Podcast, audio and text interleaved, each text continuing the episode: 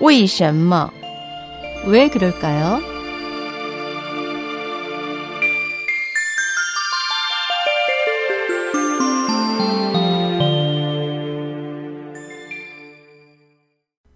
왜 그럴까요? 파랑새가 메신저의 대명사가 된 이유는 무엇일까요? 기러기는 철새로 매년 오고 가는 시간이 비교적 일정합니다. 이 때문에 고대에는 기러기를 가리켜 인의 예지신을 구비한 새라고 칭송했습니다.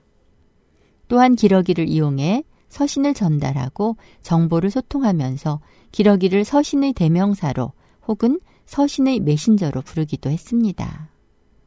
송나라 때의 대표적인 여류시인 이청조는 일전매라는 글에서 구름 속에 누가 비단 편지를 붙여왔을까? 기러기가 보내오는 서신이 돌아올 때 서쪽 누각에 달빛이 가득 비치네 라고 노래했습니다. 시인은 멀리 외지로 떠난 남편을 그리워하는 애틋한 감정을 기러기 편지에 담아 표현했던 것입니다. 기러기 외에 편지를 전달하는 메신저로 불린 새로 파랑새가 있습니다. 한 가지 예를 들자면 당나라 때의 시인 맹호연은 청명 일연 매도 사방이라는 시에서 문득 파랑새를 만나 적송의 집으로 초대받아 들어갔다고 노래했습니다. 그렇다면 파랑새가 왜 메신저를 뜻하게 되었을까요? 파랑새는 본래 중국 고대 신화에 등장하는 신조로 길상을 상징합니다. 파랑새에 관한 최초의 기록으로 산해경 해내북경에 따르면 서왕모가 책상에 기대어 있는데 머리 꾸미개를 꽂고 있다. 그 남쪽에 세 마리의 파랑새가 있어 서왕모를 위해 음식을 나른다. 또 산해경의 대황서경에는 세 마리 파랑새가 있는데 붉은 머리에 검은 눈을 하고 있다. 대추, 소추, 청조라고 한다고 기술되어 있습니다. 이 외에도 서산경에는 220리를 가면 3이라는 산이 있는데 파랑새 세 마리가 그곳에 산다라고 했습니다. 이에 대해 진나라 학자인 곽박은 세 마리 파랑새는 주로 서왕모를 위해 음식을 나르는데 따로 이 산에 서식한다고 줄을 달았습니다.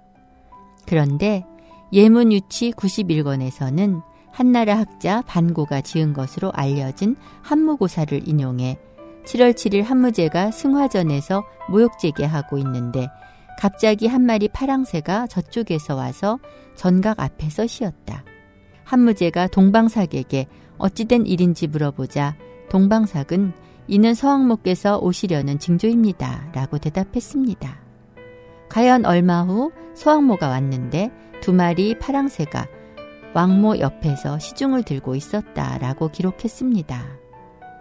여기서 미리 찾아와 소식을 전해준 것이 파랑새 청조이고 나중에 서왕모를 시중 든 두 새는 대추와 소추를 가리킵니다.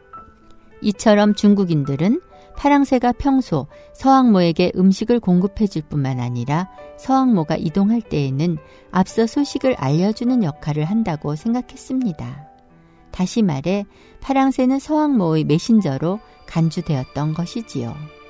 후일 중국 사람들은 이 고사를 유추해 파랑새를 메신저의 대명사로 부르게 되었습니다.